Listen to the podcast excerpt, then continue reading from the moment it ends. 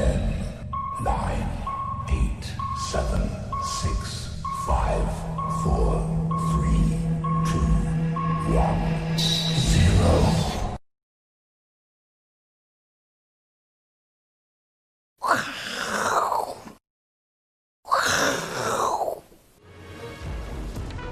欢迎收看，我是金钱豹，带你了解金钱背后的故事。我是大 K 曾焕文。首先欢迎三位语谈嘉宾，第一位是淡江大学的段昌文教授，第二位是基本面大师连干文连总，第三位是人生廖帅的廖路明。好，我们来看一下今天台北股市哦，这个礼拜五，我相信这礼拜大家都非常开心啊，因为台北股市呢连涨了六天哦，这个收在最高点。我们先看一下这个礼拜的周线，基本上呢，其实算是价涨量增哦。那量能是稍稍增温哦，已经突破了之前这个量大的起跌点哦。所以接下来的行情呢，到底怎么做观察？待会我跟这个廖帅、这个路明副总来做一个讨论。那除了指数往上涨之外呢，其实这个礼拜呢，我们看台币的周线哦，基本上呢也是往下呈现一个升值哦。所以股汇双涨在这个礼拜呢，非常的明显。当然呢，这个台北股市能够大涨，最主要原因在于台积电哦连续的一个跳空往上涨。那上个礼拜呢，我们的段昌文难得哦教授难得在帮我们做选股，在加强錠提到了台积电啊跟联发科哦都是这礼拜的一个撑盘要角。那不当然，我们的这个连干文连总也在上礼拜加强錠也提到联发科，果然呢英雄所见略同之下呢，这两档股票都非常非常的强。那另外有一个观察点哦，台北股市持续上涨呢，不知道大家有没有注意到？哎。最近银建指数啊，也是悄悄悄悄准备要过高，因为大家知道我们最近在搬家，搬到这个新的秘密基地之后啊，我们的设计师哦跟我们讲说，他最近哦这业务接不完，接不完，因为呢很多的房子成交，所以他们要做这个装潢等等。他说这个房仲啊签约签到手软，所以代表这个行情变热之后，哎呦房市也开始变热，这个我们持续做一个关注，到底这个消费力呢能够持续走多久？那今天是礼拜五呢，这个大家轻松一点，因为毕竟这个礼拜五嘛，明后天没有开盘，大家稍微放松一下。但是不要忘了，今天是二十四节气里面的芒种时节，你要忙什么？芒种呢？这个我是金钱爆，要温馨提醒大家，天气呢会越来越热哦，记得要防晒补水，要记好，预防中暑、空调病，防范龙卷风跟冰雹。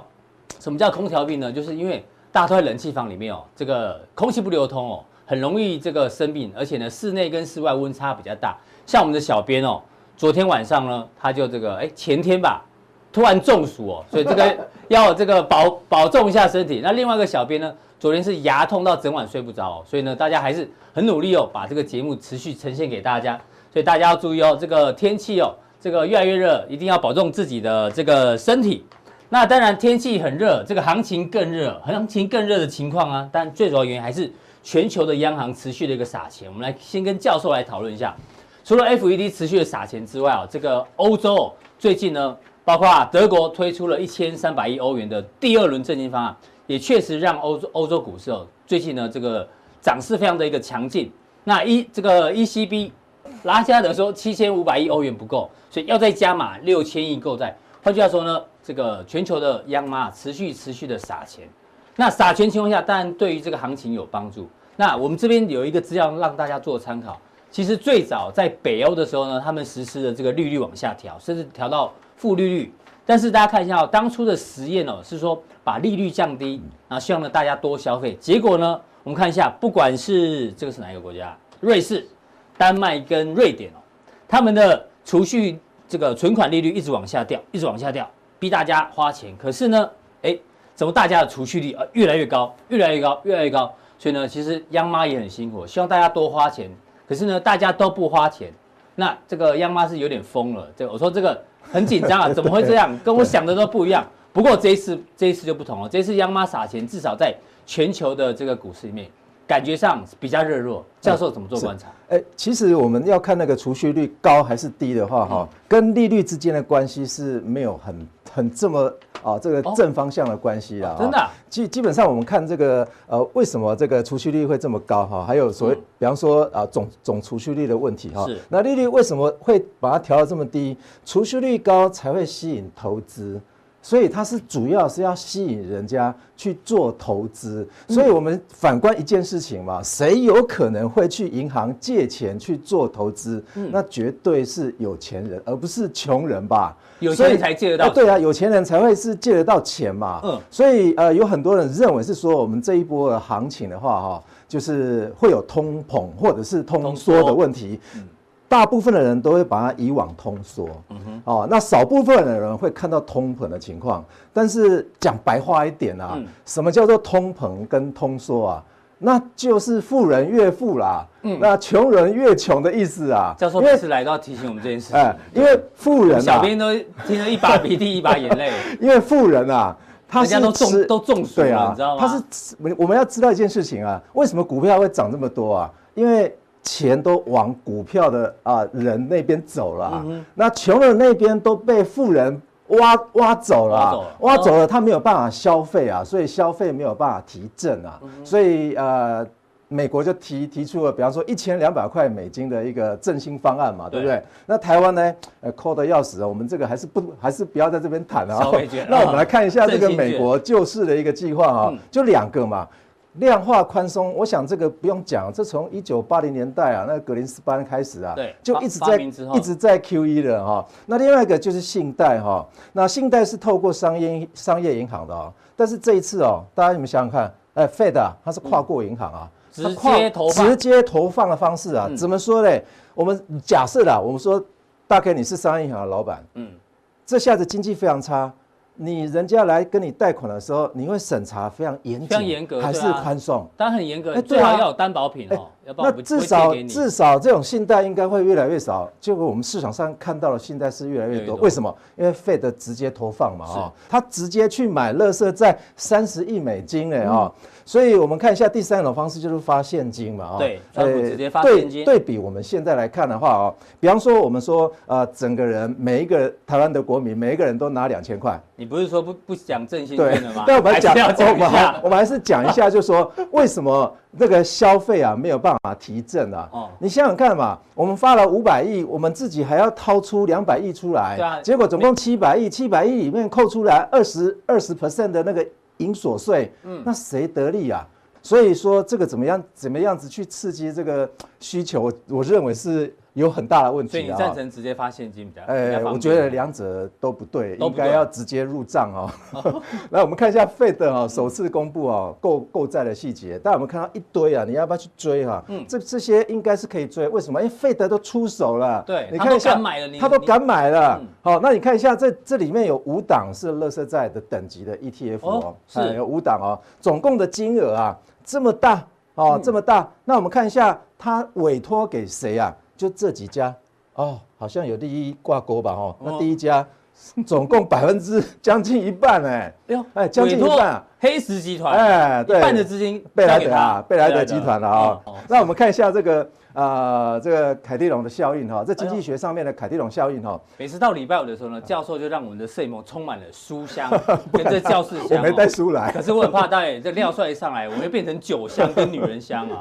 待会我们还会有点担心，待会我们还会提呃，这提一下酒的啊酒的股票了啊。好那当然货币供给对货币供给增加，很多人都认为说物价会上涨，那这个叫做通膨嘛哈。但问题在于说，凯蒂龙的效应，他发觉到说这个啊。是针对不同商品跟要素的涨幅度是不一样哈，所以货币增加，所以不同的商品，不同商品它的涨跌幅度会是不一样的啊。货币增加，它对经济的影响将取决于三个管道啊。第一个，货币注入的方式，例如说 QE 好了，我们说 QE 的话就直接印钞票嘛。当然我们想想看，我们央行怎么印钞票？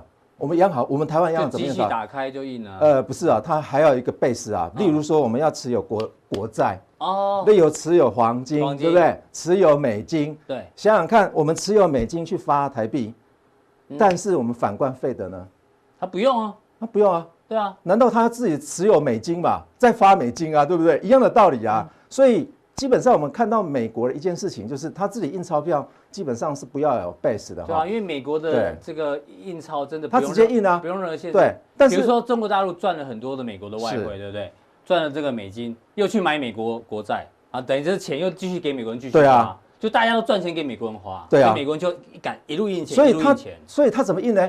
印完之后去买自己的国债，嗯，结果再用国债再去印钞票，对，那空对空啊，这边也是空的，这边也是空的。好，买完之后，我们持有美金，比方说我们台湾银行、台湾的那个央行持有美金，对，好，持有美金之后，我又我们又去买美国的国债，对，结果买完美国国债拿完之后，我们自己再印钞票，是。哦，全球央行这么搞哎，哦，所以我们看一下谁是新增货币的持有者，就是他。现在会通膨的一个对象嘛，所以金融市场通膨啊。那我们看到最近的最近的情况就是金融市场通膨，消费市场通缩。为什么？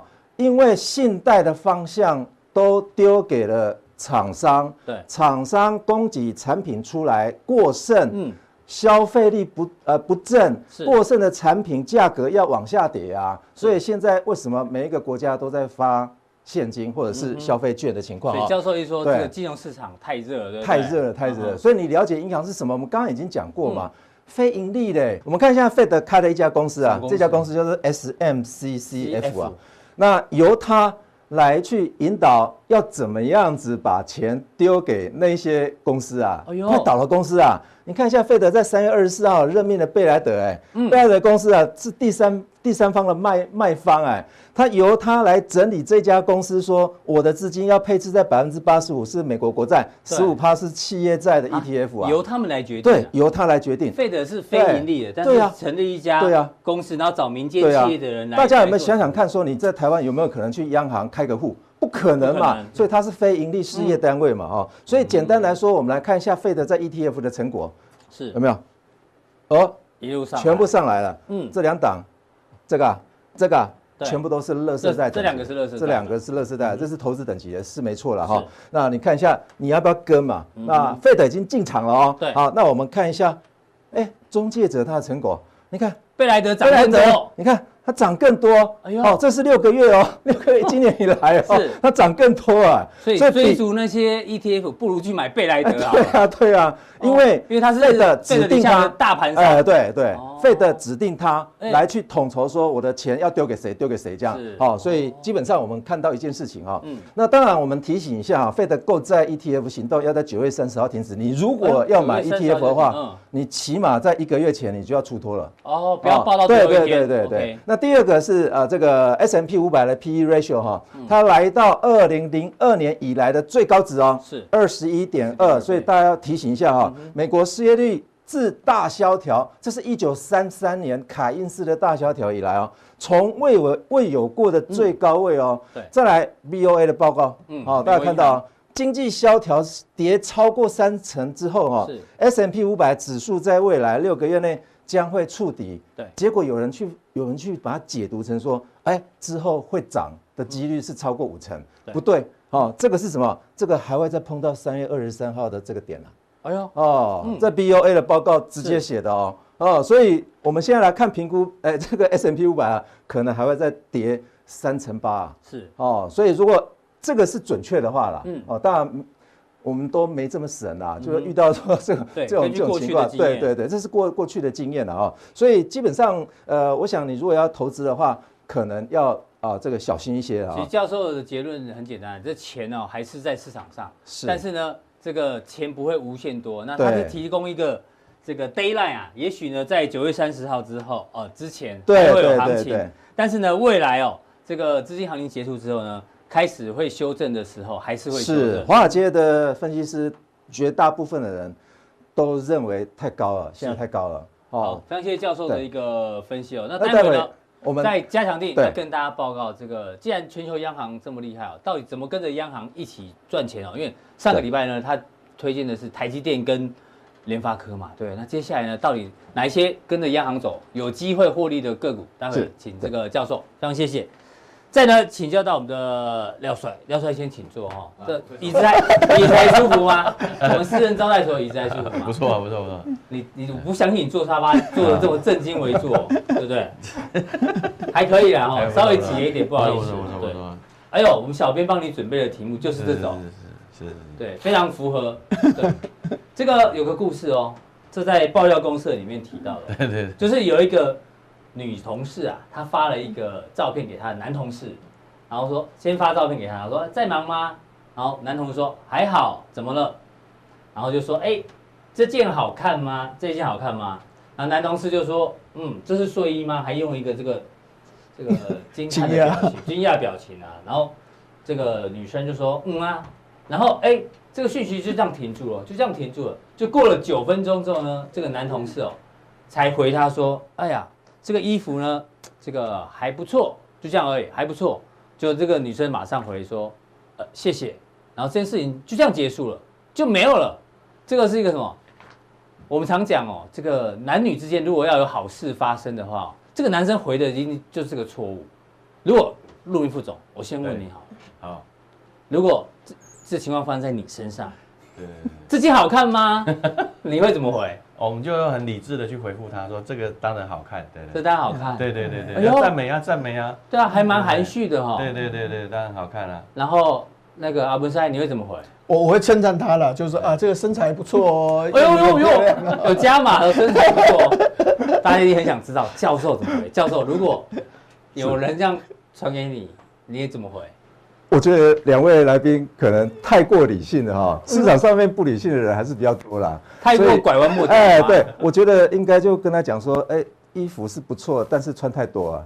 哦呦，从这里可以听得出来，这个陆明副总跟阿文塞是属于日日系风格的，教授说穿太多属于 欧美风格的。对，教授的直球对决感觉会挥出全垒打，对不对？请教陆明副总。对，我们要跟你聊，哎，聊行情了。嗯，对，来，请。对对对对对对。回到这一栋啦，其实我们应该说哈，哎呦，你要补充，说这是什么睡衣吗？对对对对，好吗？应该穿皮衣比较好。皮衣也是，皮衣比较好的，日系加欧加欧美系，好不好？对，皮衣。野兽派，你这家伙。不过你要小心了，网络诈骗很多。对对对对对，对对？你不要以为那个女孩子传这个讯息给你啊，结果有哦同事啊，那要小心哦，更要小心。对，免费的最贵要小心，免费的最贵要小心啊，不要乱。深受其害，真的不要这样子，不要乱来。兔子不要吃乱吃窝边草。好，OK。对啊，我们刚刚讲的是直球对决。对，既然讲到这个，教授讲的最好了。对啊，直球对决，穿太多了，穿太多了。那现在行情有直球对决吗？好，这边来看了哈，我们说今天呢也是很关键。你好认真哦，还做九宫格 哎，对吧？对了，我们说这个大股祥平对不对？二刀流哈，他用了很多的这个，把他的这个所有的这个各项的数据，然后要素了哈，把它放在九宫格之上嘛，对不对？但是便当呢，这个这个寿司呢，也是要九宫格，看你喜欢吃哪个口味的哈，只要把它去调调试一下。那台股呢也是这样的一个情况了哈。对。不过今天这个其实是十四题了哈，因为明天呢也是会直球对决嘛哈。那今天我们就先来台股直球对决一下。好，听得懂就听得懂。哎，对对对对，好，台股九宫格，哎呦，好，对不对？多空双方，我们上礼拜讲嘛，五月份嘛，对不对？你都没办法把把这个彼此打败嘛，对不对？但是六月份我们是不是讲了，对不对？不要那个让这个你的这个坏消息啊限制我们的想象。所以你看这个台股呢，这个六月份一开始呢就出现了一个比较明显的一个上扬。对。那其实呢，我们说多方了，这个礼拜呢捏爆某部分呢已经捏爆了对方了哈，这样哈。我后期能不能持续把它捏捏下去呢？你讲这种这么嗨呀？啊？礼拜五还要去收益？当然当然。OK OK 好，好。那我们说怎么样去捏爆对方了？其实我们说多方的凭借在哪边呢？哈，其实就有几个了。刚才教授讲的也是不错了哈，就是呃，其实一个就是低利率嘛，对，钱无处去，你就往股市里面发展，对，解封纾困是，对，这我们都已经讲也知道了哈。那中美电对抗哦，对抗啊，但是不能对自己伤害太大嘛，对不对？你说你要断行，对不对？赶快。那个中国说，赶快 十二小时之内赶快回复，我们还是继续通航了，不然呢，这个自觉死路了哈。那第三个呢，就是说全球在地化呢，其实有利这个台厂哈。比如说你这个美国的系统呢，其实呃这个台积电去。美美国市场其实呢是拿到门票了哈，我们说某部分你不要说他勒索你了哈，你要说他这个有拿到这个门票，所以台积电的股价看起来投资人就放心了哈，就把它买买上去了哈。是。那季节性上来讲的话，比如这个，你一直提醒这个呃这个除权息啦、股东会啦哈，但是你你公司不能表现太差嘛，对不对？所以呃会有个除权息的这行情。那另外呢，股市位阶来讲的话，当然了，我的看法是这样的，但也略高了嘛，对，一万来又来到一万零五百点之上了哈。是。那马上面临套牢区了。那短线当然是趋势是多头，短多还没短多还没有，没有改变。套牢区。对，当然我们就从技术分析来做解读了哈。那产业面，你看五 G 对不对？好，一直轮动哎，对，五 G 的半导体对不对？台积电这个当龙头，那还有加这像电动车了哈，这个马斯克的部分，那。其实呢，我们之前也讲过了哈。其实说台币守稳呢，你这个资金就不外流了哈。之前台股震荡的时候，你说你不要看这个股市，你要看什么？看这个汇市。汇市守稳的话，钱就不会跑了哈。所以这个外资呢，在现货也略见回补了哈。那类股结构部分呢？哎，这个也是待会我们要讲重点，就是高价股逻辑在哦。对，你看四千金、五千金、六千金的千金都一直出来，对不对？嗯。那其他的这个小朋友呢？哈，在低档的慢慢呢，开始呢也有机会了。发挥了这空间嘛？你卖一张这个千金的股票呢，你这个可以买几百张的这个小朋友了哈。那所以说，有时就就有中低价股可以运用嘛。千金把这个标杆立出来之后，中低价股呢就有有上了表现。所以这整个多头的好球带还蛮大的哈。主要还是未接的一个问题了，大家可以看一下啊。嗯，好，那我们就来看哈，我看这个台币这部分，当然除了这个刚才教授也看了，我们大家也清楚，台币呢呃就是在一个。呃呃，这个相对强相对强势的哈，往下走是升值哈，各位不要看错了哈，往下走是升值哈。那这个是台币的部分。那另外呢，恐慌指数，哎呦，每个礼拜持续的追踪。从你讲完之后就一直弱，一直弱。对对对哈，对。所以你说这个最近波动啦，包含选择权的。Call 啦，put 了哈，都都其实都是波动率都在降。后面有数据可以看，对对，都是持续的一个下滑。所以你看，我上礼拜说这个黑天鹅不见，对不对？嗯，真的就不见了，对不对？你说会怎么样吗？对，不会怎么样。没错。所以没惊了哈，没惊哈。当下是没惊了哈，对不对？好，大家看不跌，这边这个这个就有点意思了哈。当然你看现货外资呢是买超，对不对？那台子期昨天其实外资呢是有点逢高调节，进多单也。不过其实也蛮接近这个四万口了，我觉得四万口是一个呃临界的这个水位了哈。那 put 的部分呢，那开始了有做调节。嗯、那我比较特别看的是这个的前十大这个交易人啊，其实我们就说了，前十大交易人可以做到那么大的话，嗯、其实大部分基本上就是外资。嗯、他在做什么动作？put，对，对？卖权，然后呢，他是卖三万多口，卖卖权代表这是个支撑哎，所以看不跌，卖出卖权啊，负负得正正。啊，谁要 put？OK。啊，谁要 put 就觉得觉得不会跌了哈，所以在这种环境之下，呃。我们不敢说一定是这个一飞冲天嘛，对不对？好，一飞冲天。那但是呢，我觉得下档空间基本上都有一个一个支撑垫，支撑垫的哈，支撑垫。那我刚才讲了这个就是类股结构呢，你我们也可以去想一下了哈。其实说你高价股，你说翔硕对不对？一千多块对不对？是。你卖卖一张，你这个像这种低价股二三十块的哈，对，你可以买多少张了哈？买。你还直接放嘉联益，那就是你觉得还还不错，是不是？那都没有涨嘛？我说涨，因为因为其实它的离它的之前起跌点还三十几块嘛，对不对？起跌点三十几块了哈。那我说这档股票，我觉得啦哈，我就说哎，未来这个五 G 的发展，你说未来这个天线可能就像 LCP 的这个材料了哈。那当然你就从这些题材里面去找嘛，因为你的五 G 的已经变成什么？这个叫是呃比较高频高坡的这个这个。LCP 的这个材料了哈，所以说可靠性啊、弯曲性啊、耐热性啊，其实呢，基本上呢都会是比较好的一个材料了哈。所以你看最近呢，有些中低价格的一个股票呢，慢慢在做一个发动了哈。对，那所以说高价股在休息。对对对，其实有些的题材的部分呢，大家可以特别去做一个留意哈。这个是呃，你说高价股一千多块，二十，卖一张可以买几张啊？五十张啊，五十张，五十张好，这样好，那大概我们就买五十张好了。好，没问题。好，没问题。好，我们在永丰永丰下单啊。礼拜一就下手，OK 好，乱来了，不然就找一些题材了来做了。那回到大盘的部分，我刚才说类股结构看起来是正常的哈。那散户小筹码部分呢，散户小台子呢，没有什么太大的一个变化了哈。这是最近期比较特别的，就比较这种没有明显的趋势，对不对？因为代表什么意思呢？其实哈，我我跟我同事了哈有分析一下哈，因为其实呃这个所谓的这个。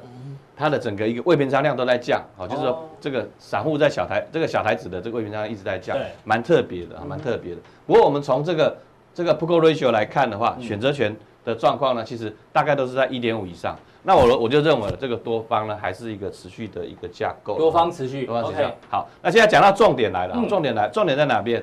现在呢，大家有没有看到这条的这个量价累积图？对对啊，这个这个这个成交量哈，大的成交量带了哈，对。那累计半年最大的成交量一一五一四哈左右一一五零，大概一万一千五百点附近，马上呢面临到什么呢？就是前坡的一个大量的一个区区域了哈。是啊，那整体上来看的话，我说季线是翻阳了，这条是季线来吧？啊，季线现在扣这边嘛？对对这是扣底值嘛，对不对？扣底值在这所以它慢，慢扣，扣扣底值，然后开始要慢慢起来。这两天它已经哈走平往上了昨天开始翻阳哦昨天开始翻阳了，这个是蛮特别的，所以我我认为了哈，这个代表什么呢？它就是空方的格局就是扭转了。是，其实今天这两天就是已经扭转了空方的格局那你慢慢短线上有上有套牢区域，对，如果说慢慢能够支撑会越来越强，它就变成什么了？因为你看之前短线一翻阳，它就变成什么？变支撑啊。都是都是变成支撑嘛。之前是月线嘛，对，每次打到月线就往上嘛，每次打到月线就往上嘛，嗯对不对？达到月线往上。那未来未来的话，如果说出现一个比较大幅修正的话，最差最差了，我个人看法了，对就是说就是打打打到会有手。如果说月线不守，那就最最超最比较糟的情况，可能就打到季线，季线这个中期了。我们讲的是一个中期的这样的一个看法。所以操作上来讲的话，我认为是这样子。那外资当然也是在做一个回补的一个动作了哈。嗯那这两天马上面临到这个反压区呢，我觉得操作指数上可能我会稍微拉高一下警戒哦，就是说短线上有点过热，对不对？就这样子嘛。之前大家悲观的时候，嗯，就这个可能不跌嘛，对不对？可大家都看现在这看起来，大家太兴奋了，哎手中对是有点没股票的都觉得很痛苦，你知道吗？嗯，对，很想都要想受不了的话就，就可能会不小心跳到高高点了。那我说像是高价股的一个部分的哈嗯，但是指数上来讲的话，我觉得短线上呢有有点这个一我的经验呢，就是台股一般呢就是涨这个五百点呢就会先休息一下，哦，这样有五百点或者是这里的五百500，点因为五百点通常呢都是会稍微再震荡一下，我觉得这个是合理的哈，因为会有一些获利了结的卖压。那这个是这个今天往上这个量呢是有点往下了哈，量价背离的情况之下，那指数呢可能呢就是还是会反映这个套牢的这个是区域这样的情况。不过我刚刚听到你讲就是中多有可能出现嘛，因为季线已经翻阳了。对对对对对对，这蛮特别，主要还是这个热钱的这个效应哈。好，非常谢谢这个廖帅啊，把我们的台北股市多头呢做了一个强心针啦。你住的吗？对，你住他就是中中线嘛，中线嘛，对不对？中线、基线翻扬啊。那到底加强力量跟大家分享什么？哦，待会我说这个指数可能慢慢操作难度会有点高了哈。嗯我说基期比较高是在于来自于说这边是已经前坡的这个套牢区了哈。那个股的部分我觉得就会有很大的一个空间了，因为它是会一个类股轮动的状况。那待会呢我们会介绍一些比较中低价股呢有机会呃往上的一些是个股的来做一个介绍。好，这个希望陆云雄帮我们找到这个爱普第二啊。哈哈哈 OK OK，被被关紧闭了。非常谢谢陆云副总一个分析哦。他刚刚前面提到，其实有这一次很多的报复性反弹，包括最近的股票涨很凶，你说报复性的这个航空股啦、旅游股啦等等，这种报复性反弹很多。那我们今天刚好在研究报复性的时候，这个现场来宾有没有听过这个报复性熬夜，就不睡觉，报复性熬夜？教授有没有听过？没有哎、你知道我们其实小编哦，他们在平常哦，因为上班很辛苦、啊，对，那一到五的时候认真上班，通常礼拜五、礼拜六他们都会熬夜不睡觉。我就问他为什么，他说因为我要一个补偿心理，因为平常呢就是时间到就要去睡觉，因为明天要上班嘛，要开会，要想这个题目，所以呢，哎，明天没有上班了，大家就舍不得睡觉，这种补偿心理，所以这叫做报复性熬夜。好，这个一个科普让大家了解一下。有时候你不知道为什么你六呃五六的晚上不想睡觉，这叫做报复性熬夜，因为补偿心理。那讲到这个呢，因为阿文赛要跟我们聊报复性，讲到报复性呢，有一个更有趣的，你知道什么叫最强的报复手段吗？这有一个故事哦，是这样子哦，美国有一个大学生哦，他在联考的时候呢，发现他的笔没有水，然后就跟监考老师说：“老师，我笔没有水，借我一下。”老师说：“你没带笔是你的错，就不借他。”就后来导致他考零分。那这个学生呢，就去跟院长投诉说：“老师不借我笔，害我考零分。”结果这个评论大会出来说：“哎，老师没有错，是学生你自己的错。”老师学生就觉得很衰啊，这一想找机会报仇，想报复这老师哦。结果呢，他就认真去爬文，爬老师的 FB 啊、IG 啊等等，就不小心发现，老师既然有在喝回冲外送茶。什么叫回冲外外送茶？那不好说，不好说嘛，但是懂 懂的人就懂，廖帅一讲大家就懂了哦。对，就被抓到把柄了，你知道吗？就这学生呢，就赶快去跟记者爆料，后来导致呢，这个教授就这个老师啊，后来呢，这个被解职了，同时呢，这个老婆也跟他离婚了。那这个呢，就要告诉我们什么？这个最强的报复手段啊，有时候不是拿刀拿枪，而是这不流一滴血哦，让对方呢这个输得一败涂地，完全不知道发生什么事情，这才叫最高招的这个报复手段。那我就问小编，你怎么会看到这个故事？他说，因为呢，这是某一家征信社哦，征信社呢，通常的俩高之外哦，现在有代客出气、代客教训、代客复仇。他说这个哦。我就说你是不是家里有一点问题啊？你怎么在开始研究征信社？他说没有，就看到这个我觉得很有趣，所以呢，我们特别透过这个报复，因为我们要讲报复性的反弹跟消费啊，所以这个报复性手段，这个很像那个周星驰的电影《整人专家》啦，对，也许未来的。征信社会有这样的一些服务，希望大家都不要用到。对，我觉得冤冤相报何时了？我们还是像以前有些人就说哦，开个店哦，让你去的话可以丢丢东西哦，出去或砸东西出去哈，然后天天就哦，可能让他生气，比如说老老板哦，或是他的男朋友或是女朋友，这样一直打一直打一丢一直丢哦。出去就好的了，我觉得报酬报来报去的话，你最后的话也会受到一些伤害。对啊，不过行情有报复性消费是好的嘛？对对对，其实我们来讲航空股，有些人就会觉得说，昨天涨有够多的多。有些人会觉得说，航空的东西，台湾的华航跟所谓的这一个长航能够接得上去吗？股票一种东西的话，就是那个弹性系数，嗯，弹性系数打得越低，弹得越高，好，也就是说你之前。打的越低，比如说之前油价是马拉斯的，好，这个陆明兄最知道了。那个有他的老婆，那有了期货的价格救了他一命 啊！对对对，好，那我们先讲第一个，再来讲第二个，就是说为什么这种东西的话，哈，股价的话，可能在一个月、一两个月之内的话，会有个报复性的一个大涨的一个机会，哈，怎么说哈？比如说他现在七月份，他可能等航班，它的水准会到五十五个 percent。那我们现在问一个问题，就是说五月是多少？二十趴。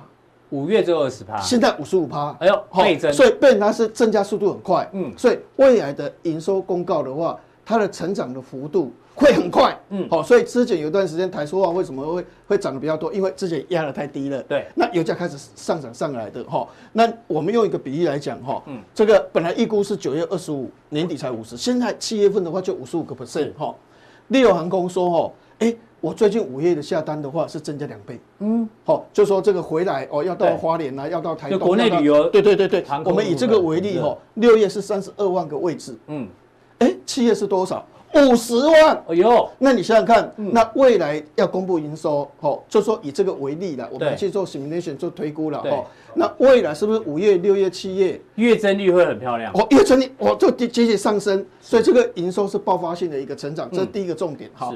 第二个获利的数字，获利的数字的话，曾经三月、四月、五月是不是这个期货的话是蛮拉死的？跌到跌到这个个位数字。好，那我们假设说十几块，是现在多少？三十七块。对，那我是不是用的油有可能是一两个月前用的油是最便宜的？哦，用到最便宜的油。啊，现在油价涨到三十七块，所以我的油我的票价的话是不是可以拉高？是。以前的话可能油价低的话，我就说我可以 discount。我可以给你打折，打多少打多少。现在没有哦，他可以跟你讲说，我现在油价是四十七块美金哦。对。但实际上他所用的是上次跌的最深的时候那个油，所以到时候公布的获利数字是怎样爆发性的出来。所以未来它会有一个模式，在未来一个月、两个月或者是三个月的话，可能在营收爆发性成长。在获利的部分的话，会有爆发性成长，嗯、但之后就不晓得哦。哎，玩回来那是因为暑假，对，玩回来之后呢，哎、嗯，所以短线会有一些，可能到了九月份的话，开学了哦，十月份开学了，那会不会这种所谓的热络？而且这是因为哦，之前的话憋得太久了，对，哦，所以大家想出去玩透透气这样，所以这个的话，我个人认为就是一两个月的时间哦，这个报，但是未来那个营收跟获利的话会大幅成长，所以这就是一个报复性的消费。非常明显的一个冲刺，好，那再来的话，我们来看一下哦，哦，不动产，不动产，你看刚才这个教授讲的很清楚啊，哇，这个钱一大堆的，QE 一大堆，你看这个这个一冲的话，就冲这么高，七点一兆，哦，从大概这三点八兆冲到大概七点一兆，钱这么多丢到市场去了，好，丢到市场去了，那我们来讲就是说，欧洲的话负利率，哦，零点五，英国也要负利率，好。那负利率之后的话，我是不是我的利差就减少了？嗯，银行利差减少，对，银行利差减少，不是获利就到我的衰退？理论上，但是你想想看，嗯，现在像欧洲的房租的一个所谓的租金报酬率是多少？嗯，其实台湾大概是一点二、一点三，大概就这个水准，比台湾高啊。像这个巴黎或者是像这个英国的话，长期以来都有三趴左右。如果你精华地区的话，哈。搞不好五到七个 percent，哦，金华地区五到七个 percent，它的租金报酬率，哦，那一般来讲，它是说以国家或是一个城市哦，average 的话，你看呢，有时候它写二点九九了，啊，有时候写三点四五，大概这几年大概都是这个水准。是，请问一下，投资房地产的利润，你是负利率，钱又那么多，因为一下子哎，我们这样讲，当你买个房子当房东好了。你看欧洲央行本来它这次发债发多少？七千五百亿，对，结果最后公布是多少？